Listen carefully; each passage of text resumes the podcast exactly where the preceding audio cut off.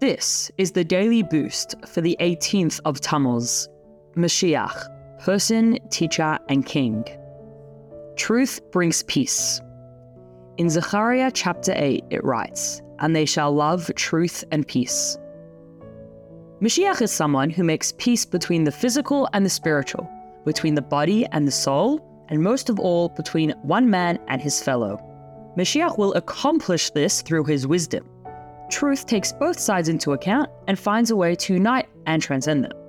Whenever we face an issue, we must realize that as long as we only see one side, we are missing the truth.